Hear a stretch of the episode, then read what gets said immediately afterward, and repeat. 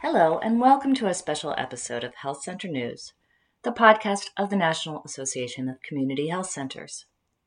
Community health centers were born out of the civil rights movement, supporting the empowerment of communities with health and opportunity through the actions of visionary community activists and reform minded physicians. Today, in 2021, health equity remains a top priority for our country. In honor of National Minority Health Month in April, NAC brought together civil rights leaders for a conversation about how health centers have played a critical role in bringing quality, affordable health care to vulnerable communities, and how they can help chart a path for our nation out of the COVID 19 pandemic and into the future with a more equitable healthcare system. Please enjoy the conversation. To begin our program, let me introduce Ted Henson, NAC's Director for Health Center Growth and Development. Ted has some information to share about the work NAC is doing to support community health workers. Ted? Thank you, Rachel. It is truly an honor to be a part of today's conversation alongside renowned organizations such as AAPCHO, the NAACP, and Unidos US. For community health centers, health equity means that everyone has the right to well-being, health, and healthcare and that no one is disadvantaged because of socially determined circumstances. Uh, next slide, please. These social circumstances or social determinants of health are the conditions and the environments in which people live, learn, work, play, age that affect a wide range of quality of life health outcomes and risk. Health centers know these issues well. At NAC, advancing health equity and addressing social determinants of health is fundamental to the work we do. NAC's Value Transformation Framework provides a conceptual model for health centers in advancing towards value, with value defined by the quintuple aim goals, which are listed on your screen. The framework organizes health center systems into three domains and 15 change areas, and health equity is a foundational principle for each change area. I've been asked to quickly highlight a few ways in which NAC supports health centers to provide enabling services and leverage community health workers. So the next slide, please. The CHW workforce is a priority of the Biden administration for responding to COVID 19 and advancing health equity. Just last month, HHS announced that it will provide $300 million for community health workers to support COVID 19 prevention and control. NAC is currently actively partnering with organizations to support the CHW workforce. Just last month at our 2021 Policy and Issues Forum, NAC highlighted the work of the National Association of Community Health Workers in advancing CHW policy, funding, and training opportunities. NAC is also partnering at, with MHP Salud at, on a session at next week's Ag Worker Conference on how community health workers are key to screening for social determinants of health. NAC also currently offers a learning collaborative on developing CHW workflows. This is a new learning collaborative and it brings together CHWs and Health Center Controlled Network staff to focus on the role CHWs in COVID 19 vaccine, patient education, assessment of barriers, and vaccine distribution. NAC has also partnered with state primary care associations to highlight CHW models. For example, we highlighted the Alaska Primary Care Association in a case study on their state's CHW apprenticeship program. NAC has also partnered with the Michigan Primary Care Association, both on a session at last month's PNI conference, but also on an issue brief on health center models for cross-training uh, CHWs as outreach and enrollment assisters. These resources can be found on the Health Center Resource Clearinghouse, which is www at healthcenterinfo.org.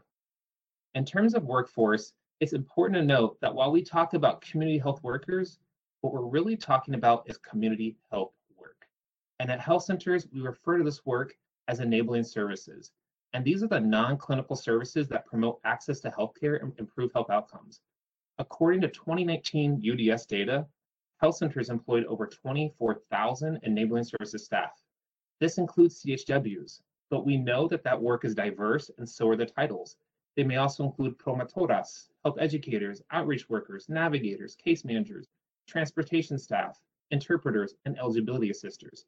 Speaking of which, NAC currently leads an outreach and enrollment learning collaborative, which I have the pleasure of leading, and it convenes eligibility staff, assisters, navigators, and CHWs to discuss targeted outreach and marketing strategies and best practices for enrollment in the healthcare exchanges. In terms of social determinants of health, NAC is a leading partner alongside AAPCHO on Prepare. Prepare is a national effort to help health centers collect the data they need to better understand and act on their health their patients' social determinants of health. Prepare also asks individuals about a range of determinants of health, from housing to employment, physical and emotional safety to food security, and more. Health centers may leverage community health workers to implement Prepare to screen patients for their social determinants of health. Then, as valued members of the health center care team, community health workers may follow up with patients to provide the social interventions that improve health outcomes and move the needle on health inequity. Lastly, in terms of policy, the data from Prepare and UDS can drive the advocacy work that we do at NAC at the federal and state levels to address root causes of health. This can include advocating for funding and reimbursements for things like CHW activities, uh, particularly around vaccine distribution and equity. I personally have had the pleasure of partnering closely with CMS and the Centers for Consumer Information Oversight, which oversees healthcare.gov, on webinars and listening sessions to support health centers' outreach and enrollment efforts, efforts, which are often conducted by CHWs. So it's been an honor to share a few of these resources with you today and to be a voice in this movement toward health equity. Feel free to contact me directly at thenson at nac.org with any questions and enjoy the rest of the webinar.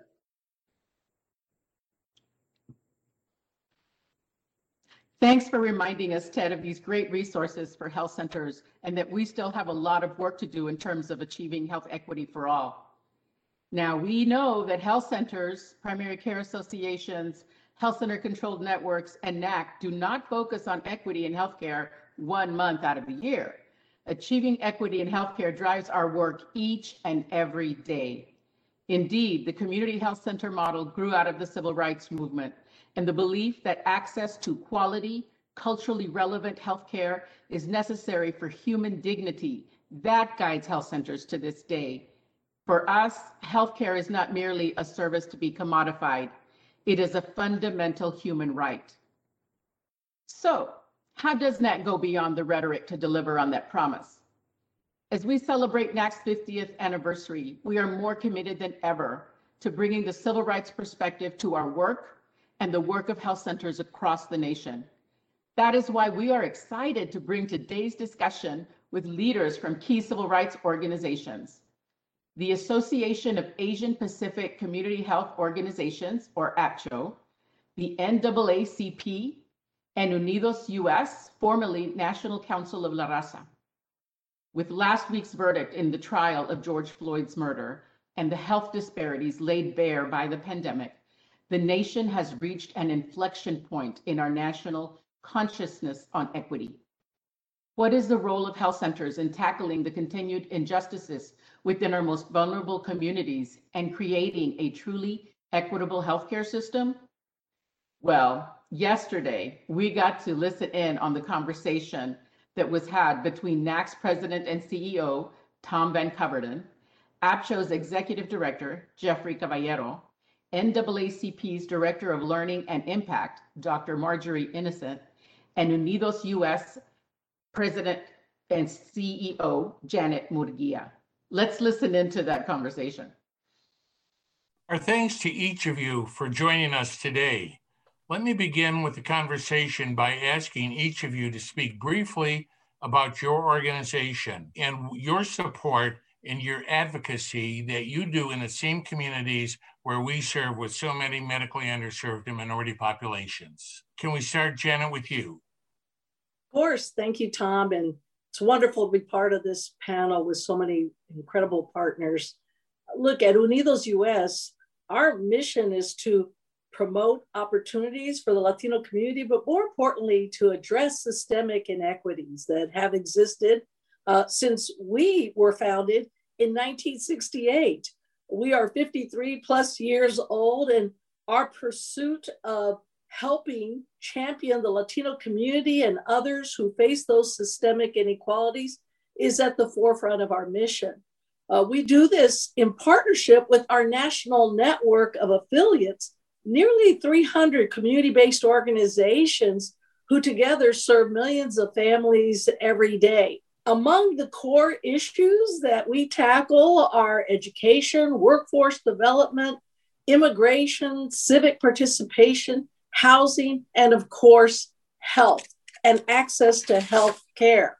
We have focused a great deal on health care in recent years, given the fact that so many communities of color, including the Latino community, remain the groups most likely to lack health insurance in this country and that are a higher risk four diseases as diabetes and heart uh, diseases. And that's why we've been very involved both on the development and implementation of the Affordable Care Act.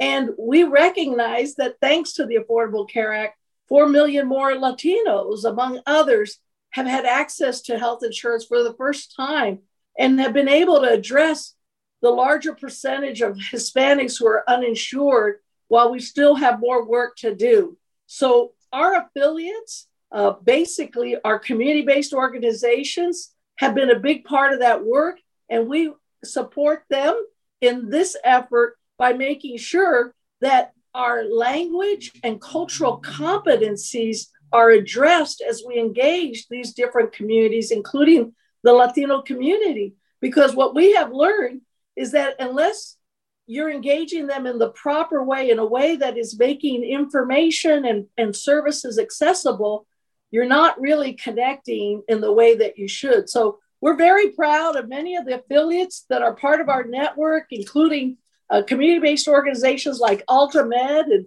in Los Angeles, led by Castulo La Rocha. I also know we've got wonderful uh, affiliates on the other coast, including uh, Urban Health Plan and Institute with pa- Paloma Izquierdo Hernandez. So for us, those are just a sampling of some of the community-based organizations like Mary Center here in Washington, D.C., led by Maria Gomez, or uh, the California Primary Care Association, led by Carmela Castellano Garcia.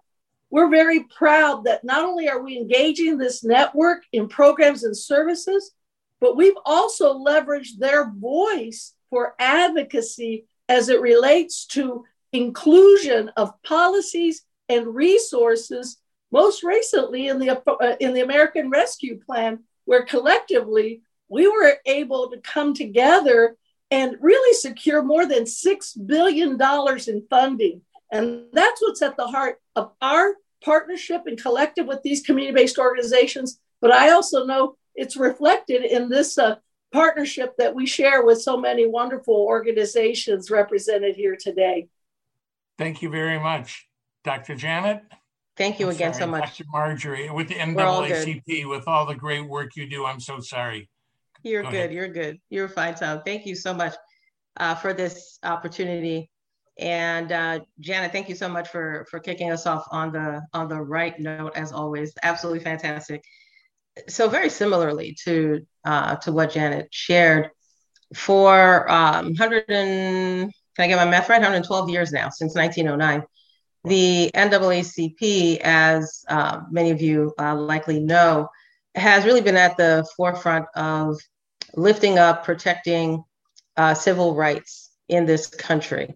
And this is, you know, uh, at, especially at that time, an effort that started largely with African Americans uh, for reasons that that should be clear. And over time, uh, while our work does continue to focus primarily on uh, what we call the greater Black community, we absolutely work very much in partnership uh, with our um, Latinx, our uh, um, Asian and Pacific Islander American, uh, Native populations as well, because what we understood, um, we've understood literally for a better part of, a, of, a, of a, uh, more than a century, uh, frankly, at this point, is that the need for people to have basic rights that ensure their health, their well being, that provides them with opportunity is essential, not just for individuals and for communities, but for the nation as a whole. And the reality is, we are a nation of many. We're not a nation of any, you know, particular group. We can go down the list of, you know, uh, you know, by by sequence, if you will. But that ultimately gets us away from the larger conversation, which is that we are a nation of many, and we all have a very important role to play in building this country, and have played this role, and absolutely continue to play that role, even in the midst of um, denial of basic rights. And so, from our standpoint, as Janet said, it's been very, very clear that health is um, is really essential, and in particular, uh, what we now know, of course, as uh, primary and preventive care. Right. So there's no real um, logical reason to wait for people to get really sick or to get near death to address health. we really should be looking at what is necessary to maintain health on the front end, keep people as healthy and robust as possible so that they can be as productive and healthy and successful as possible. Conceptually, the model doesn't does does not um, defy logic. The reality is what it is that happens or does not happen in terms of what's offered to people, right? That's really where the, the conversation lies. And, you know, from, from our standpoint, between the extraordinary work that community health centers um, have been doing for, we now know, right, uh, 50 years in ensuring basic rights in terms of health, in terms of other basic social needs that really help, you know, collectively to, to um, um, ensure well-being for people has been nothing short of remarkable. What has been um, a shame, and I'll say uh, on a personal level, a sin and a shame, is the extent to which they have been able to do this work for a lot of them on a shoestring budget. Such important work is really critical and really should be at the forefront of what actually um, is insured and is um, provided, if you will, right, within all communities. And in terms of, you know, what's needed uh, to ensure um, infrastructure, to ensure staffing, and to ensure everything that is really needed ultimately to help keep people as healthy as possible. That is absolutely part of what we advocate for um, at the association. And along with that, we certainly consider what's needed in terms of uh, basic income, what's needed in terms of quality education, we view all of these elements as um, central, if you will, as the building blocks of individuals, community, families, and communities within our country. That's absolutely conti- that will continue to be uh, very much a, a, critical piece of the work that we do. Thank you so much, uh, Jeff uh, Caballero, our dear friend. Uh, Tom, uh, Tom yes. before before you move to Jeff, and I want to hear from Jeff too. I just really want to add one point that Marjorie has kind of laid the foundation for. And Please. and for me, it's also this point that for so many uh, underserved communities, vulnerable communities, disenfranchised communities, really the community health centers are an essential uh, safety net for our communities. And you know, of our network, I know at least 25 are, are, are federally qualified health centers what makes them indispensable, just building on Marjorie's point about it's not just making sure they have access to care, but it's preventative care that they need access to. One of the things that pandemic has demonstrated for us is that, you know, uh, we need everybody to get this care in, in a public health crisis. And for us in the Latino community, that means undocumented people who have been called on to serve in so many essential roles to keep our economy going, to keep food on the table. And the best sources of care in most instances for, for those who are working the hardest and yet most vulnerable have been uh, the community health centers. And for us in our community, I know people draw a line and, and we have to work out the politics of immigration. But in a public health crisis, and as it relates to public health in general, we have to make sure everyone gets care. And so for us, uh, serving the needs of the Latino families, including those who are undocumented, is essential. And I just say the, the role that community health centers play is, is really invaluable in this moment. Thanks, Jeff, for letting me get that word in, and Tom for letting me kind of crowd in there real quick. Thank and you. Thank, thank both of you for saying that and making a point uh, as I'm sure uh, our next speaker will, will do, but it's such an important point to make. Uh, the people who pick our crops and our food and work in the meat cutting plants and and everything, the cleaning everything that, you know, it's just, eh, yeah, indispensable to everything it is that we are doing. We cannot forget them. Jeffrey, we've been working together for a number of years, uh, Mr. Caballero with AAPCHO, uh, but would you give us your perspective, please? Thank you. Uh, I just wanted to thank my colleagues that share this call as well and for NAC for inviting AAPCHO to participate in this conversation. Um, just to add to Janet and Marjorie's point, um, the Health Center program has been incredibly critical, vital to Asian Americans, Native Hawaiians, and Pacific Islanders.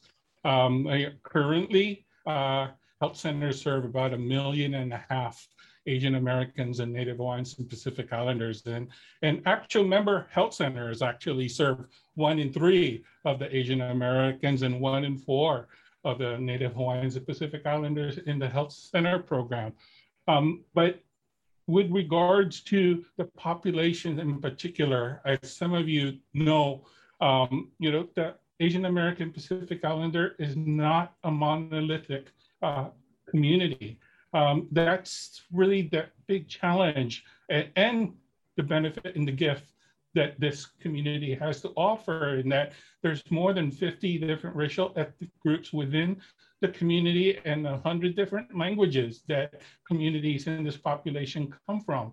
And, and that poses a very big challenge for providers. And actual member centers uh, are, are those health centers that have been serving this population. And we are doing what we can to demonstrate those effective practices, those best practices and, and examples that these providers have and sharing it with the other providers so that we can all take on um, and address the challenge of, of addressing um, the diversity and the language needs within this community.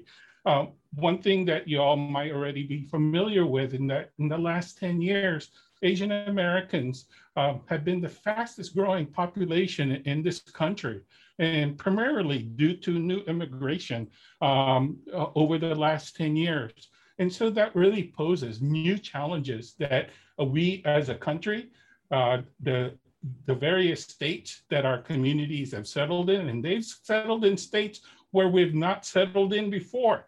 Uh, uh, and, and, and, so those populate those communities are learning how to serve this population for the very first time and responding to COVID or a crisis like COVID with this with a new population is a, a very difficult experience. And that's why it was really vital for organizations like ours and the other health centers out there that have experience serving this community be able to share those best practices uh, and, and those examples uh, to make sure that we can respond to this, uh, this this challenge uh, as a nation.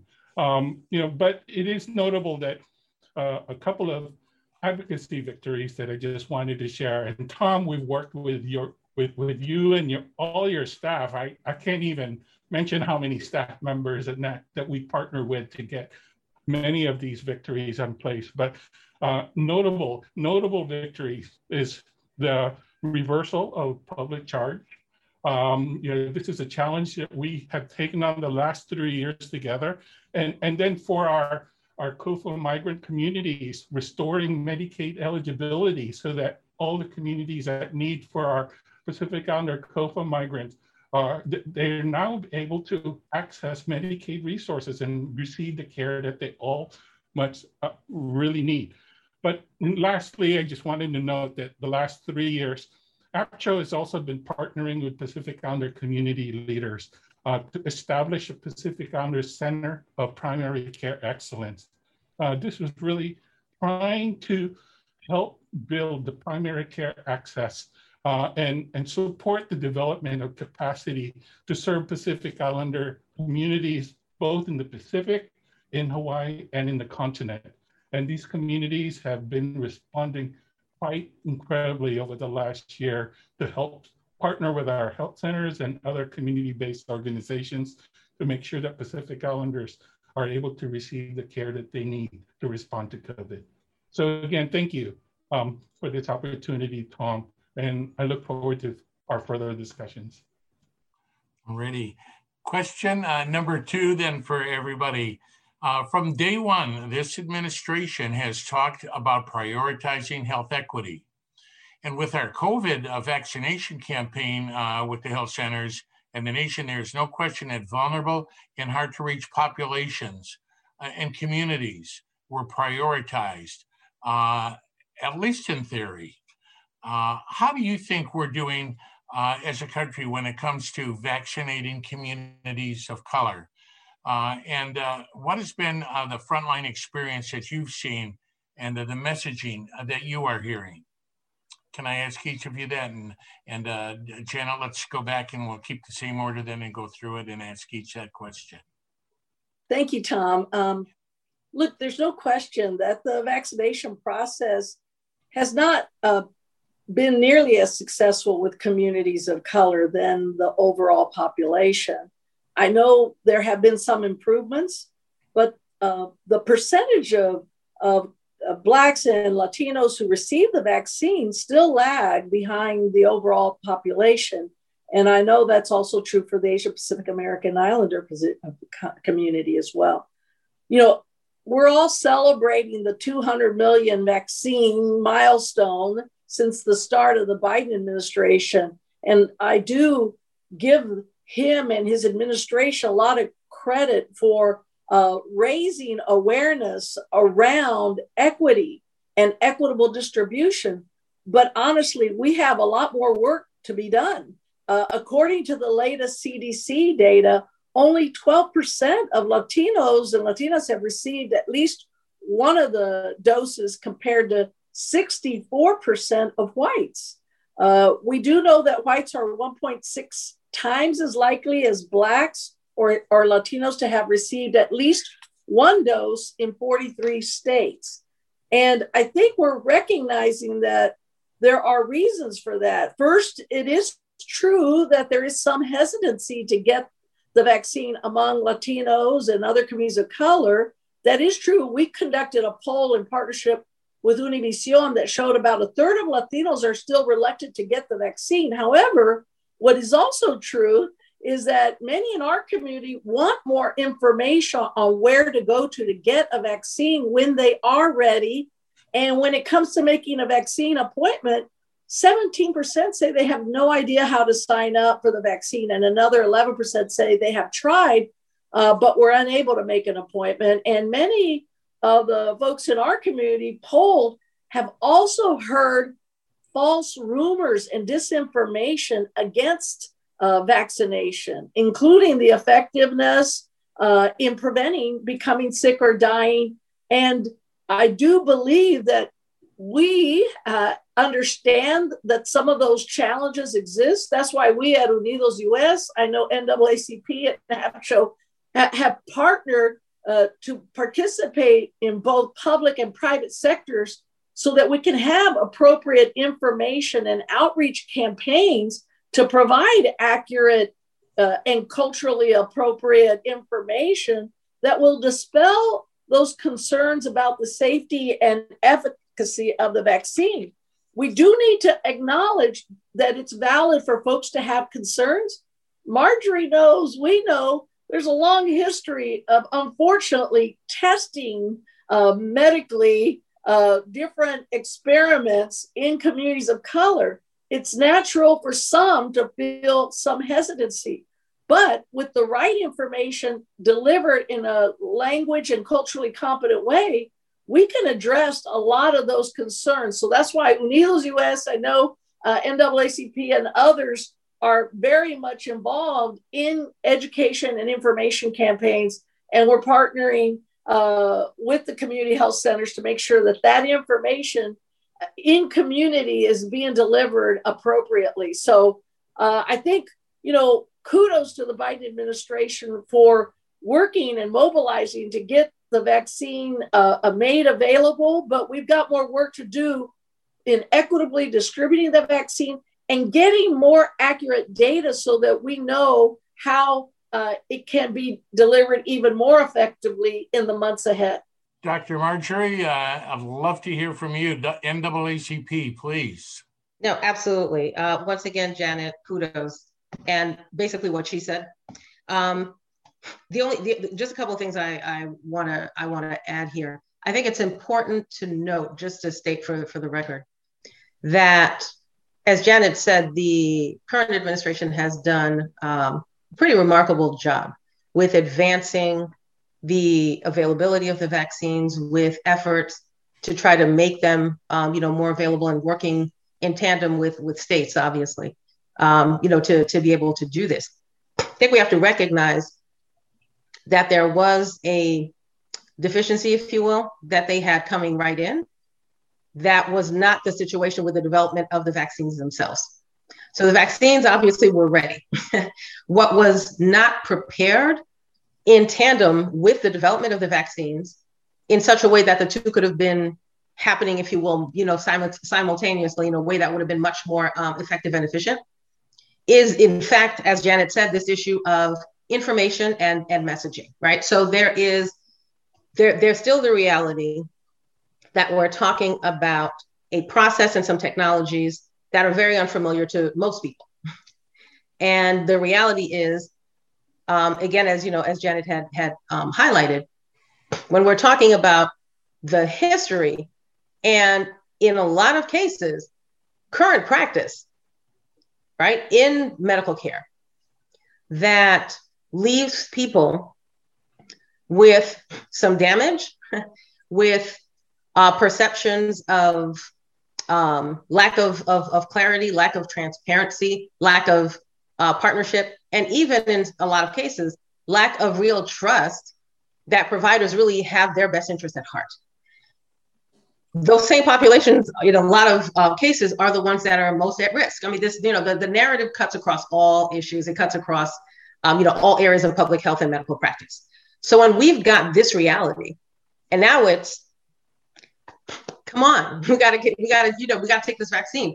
We need you to, you know, be on board here so we can all get back. Not quite sure what it is that the the you know where the shock really lies you know it's like okay got it thanks so you know in terms of the information that's being shared how clearly it's being shared how it's being made available and then the process for actually being able to get the vaccines as we've heard already there's been a lot i live in washington d.c and there's been a lot that i can say that has been learned with literally the process of signing up. It's been arguably democratized considerably over the span of you know about six to eight weeks.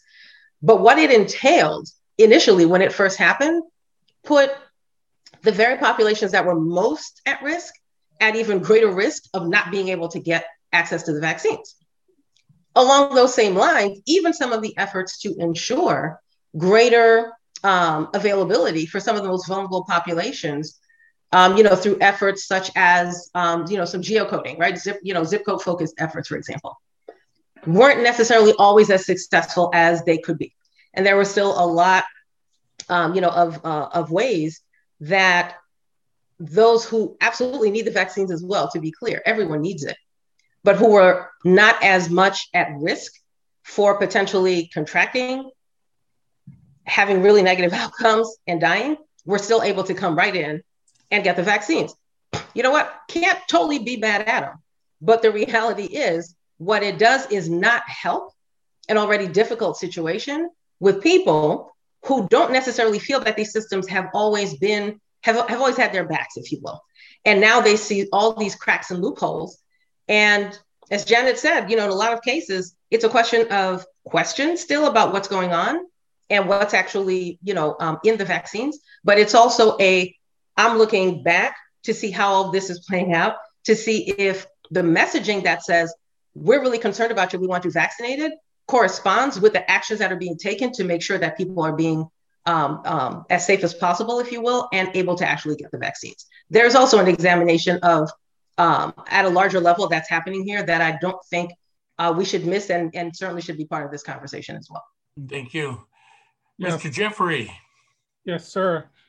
Uh, me, let me begin with, you know, as you did, Tom, uh, by acknowledging that the, the health center uh, vaccine direct access program made a huge difference uh, for Asian Americans, Native Hawaiians, and Pacific Islander communities.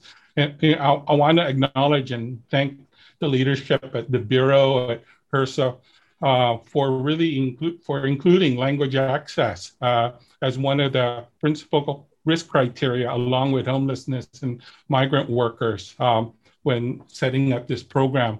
But I sure am pleased that all health centers are now have this program available to them uh, and all communities at risk have access to these vaccines. But before that program started, let me tell you, uh, we know all too well uh, what other providers were struggling with. Uh, trying to get access to the vaccines at the state and local level. Um, you know, as a country, uh, systematically, we are still very challenged and struggling with the limited data uh, available at the national, state, and local level. Um, and this has really contributed to quite um, interesting, uniquely experience for Asian Americans um, and Native Hawaiian Pacific Islander populations. And I'll try to separate uh, those unique experiences in, in this talk. For Asian Americans, as I noted, because we were the fastest growing population over the last 10 years, you know, it wasn't only in states where the population was growing for the first time that it was a challenge. It was also in the places where the community has historically been. The growth of the population has been so tremendous that the system has been overwhelmed once um, once COVID hit. Um, there were just not enough resources to conduct outreach, health education, and vaccination for, for, for, for this very diverse community. And it, was really very innovative strategies that our health centers and many communities out there that are trying to um, implement and address uh, in, in, addressing these um, resource challenges that is being experienced. I mean, even last year, uh, you know, at the beginning um, and even in the summer, uh, Asian Americans and Native Hawaiians, because of the limited data, uh, they weren't even recognized as the population that was at risk for COVID. Um, you know, but then the story started to leak out at, from the local level, including how Filipino nurses are only 5% of the nursing workforce, but they contributed to 50% of the mortality among the nursing workforce. That really woke people up when you're losing that much of your of your nursing workforce. It, they said something is going on here, and and and still, you know, to this day, population groups like the Vietnamese Americans and other Southeast Asian groups are still not being adequately recognized and thus inadequately resourced for outreach, health education, and vaccination resources uh, across this country. Uh, so for, for Native Hawaiian Pacific Islanders, let me paint an even more dreadful picture. Um, for Native Hawaiians and Pacific Islanders, we learned uh, through this COVID crisis that only 18, 18 of the 50 states had collected disaggregated information data about this population. So that means the populations with the highest positivity and mortality rates uh, in those 18 states were invisible, invisible in the 32 states that did not and did not have data on this population. And, and that really posed tremendous challenges for the community where we had so many essential workers that didn't have access to coverage or or relationships with primary care that was really necessary to address the challenges found in that particular community. So, so we still have a long way to go, and I do applaud uh, the administ- new, new administration's uh, efforts, but we're, we're only four months into this new administration, and we, you know, we really lack action in the months before that. So we have a long way to go. Thank you, Jeff. Um, I agree with you, my dear friend. Um, let me go to uh, the third question. Community health centers uh, have been a big part of the COVID response from testing uh, starting uh, in last March uh, all to vaccinations. Um, according to the latest data, and they do ask for information and data that is up to the White House, I might add, daily and weekly on reports, especially with regard to minorities, on what are the health centers able to do. Uh, yes, it's another major league administrative burden, but it's worth every penny of it. And so, uh, again, it's because of you and working together with us that I think those resources were set aside for the health centers to make sure that they got to the people who most often do get overlooked. And I thank all of you for being part of that. Um, I'm showing that we have tested over 10.2 million as of today. Uh, vaccinations, 4,160,181. Um, and uh, completed, that means with two, uh, 2,573,545. Uh, so we're making progress, but still a long way to go to try and get to all of the people that really, really need this. um, especially the racial and ethnic uh, minorities, which comprise over 65% of what the health center population, as you well know.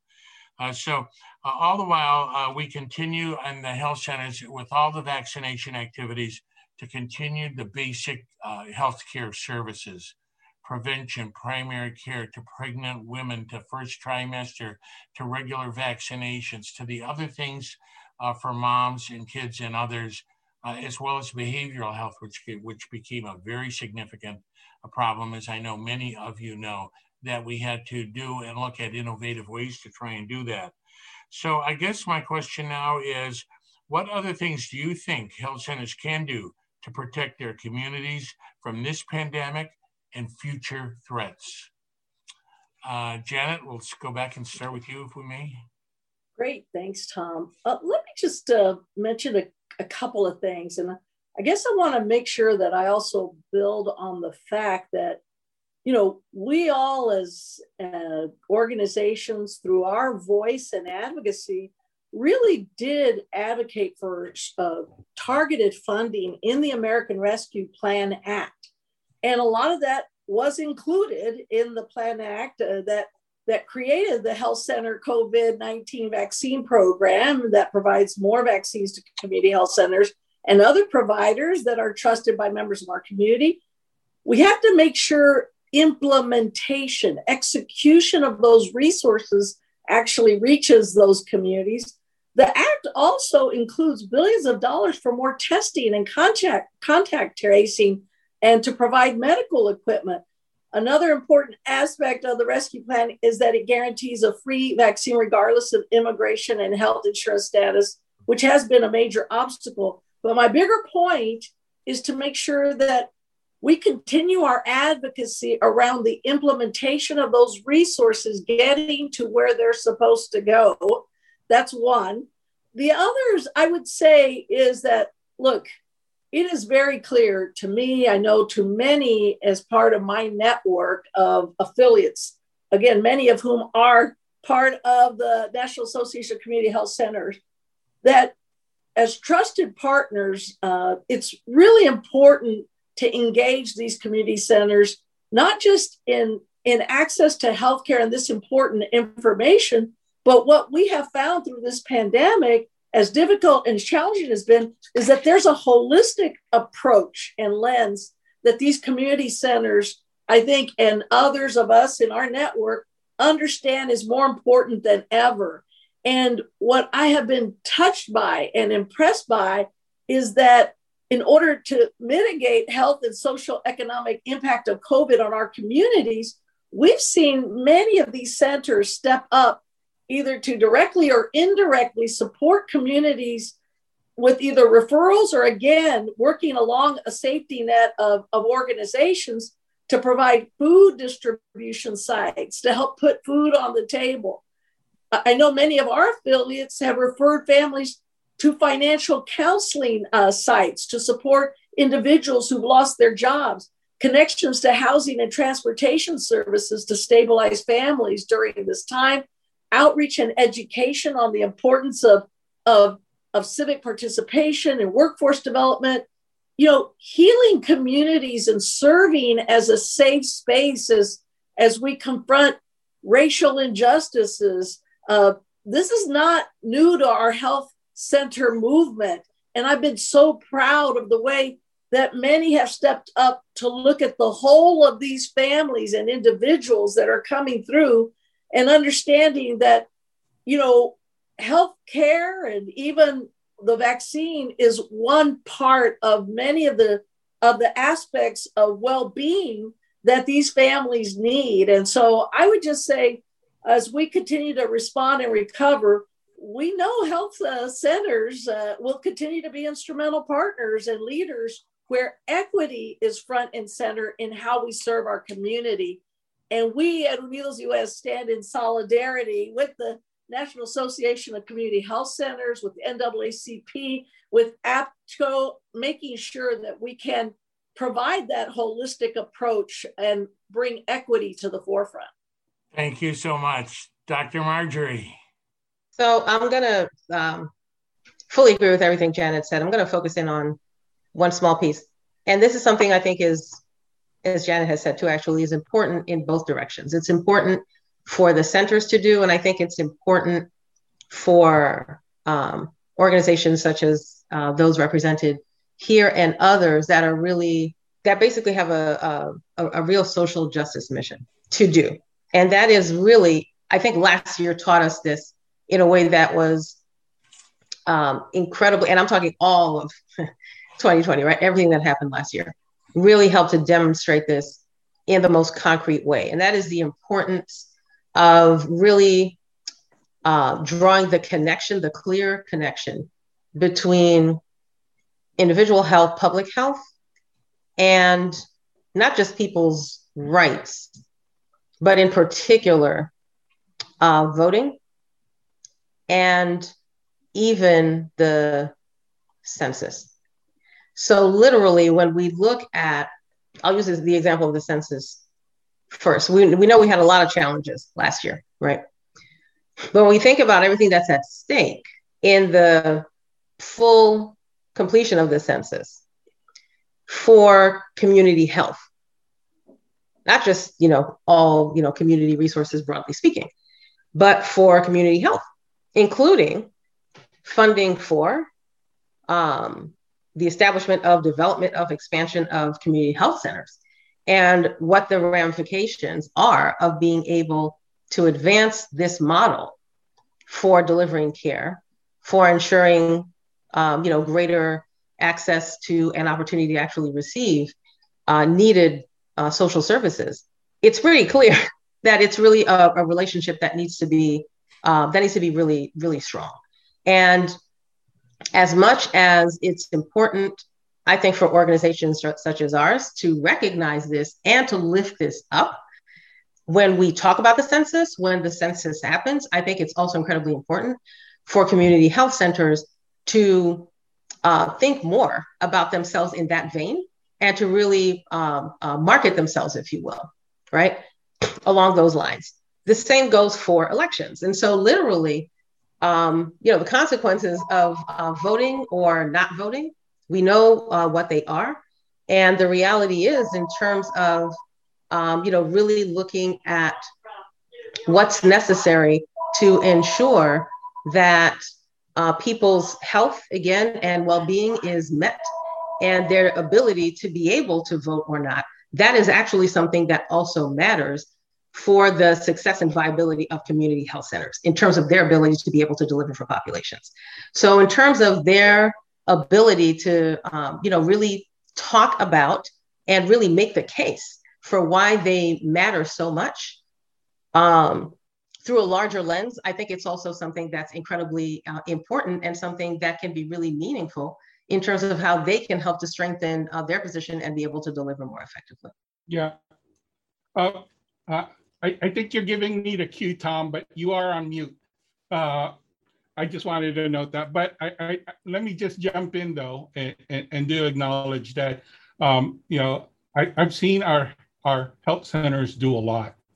You know, um, we have health centers in New York, in San Francisco, out in Waianae that are delivering three to 5,000 vaccines uh, to limited English proficient or culturally uh, disenfranchised communities.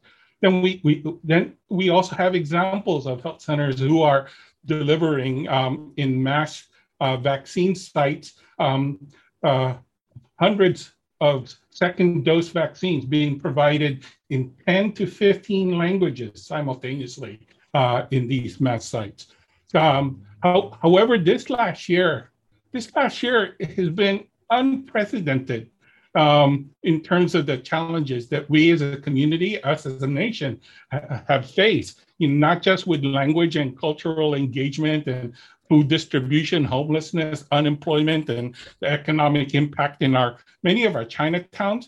But you, know, you, you throw on top of that the anti-Asian violence that has occurred. There's just a lot. There's just a lot to ask of anyone. Um, and, and, and, and so we've really been looking at partnerships with community-based organizations quite differently um, over this last year. you know, less so in the crisis orientation and, and maybe more so in what is needed to really develop a system of care with our community-based partners, particularly in being able to coordinate and, and optimize um, the delivery of all the social determinant barriers that our patients are encountering and how can we work with them more effectively and efficiently so that we can be better prepared for when any type of emergency strikes uh, in, the future.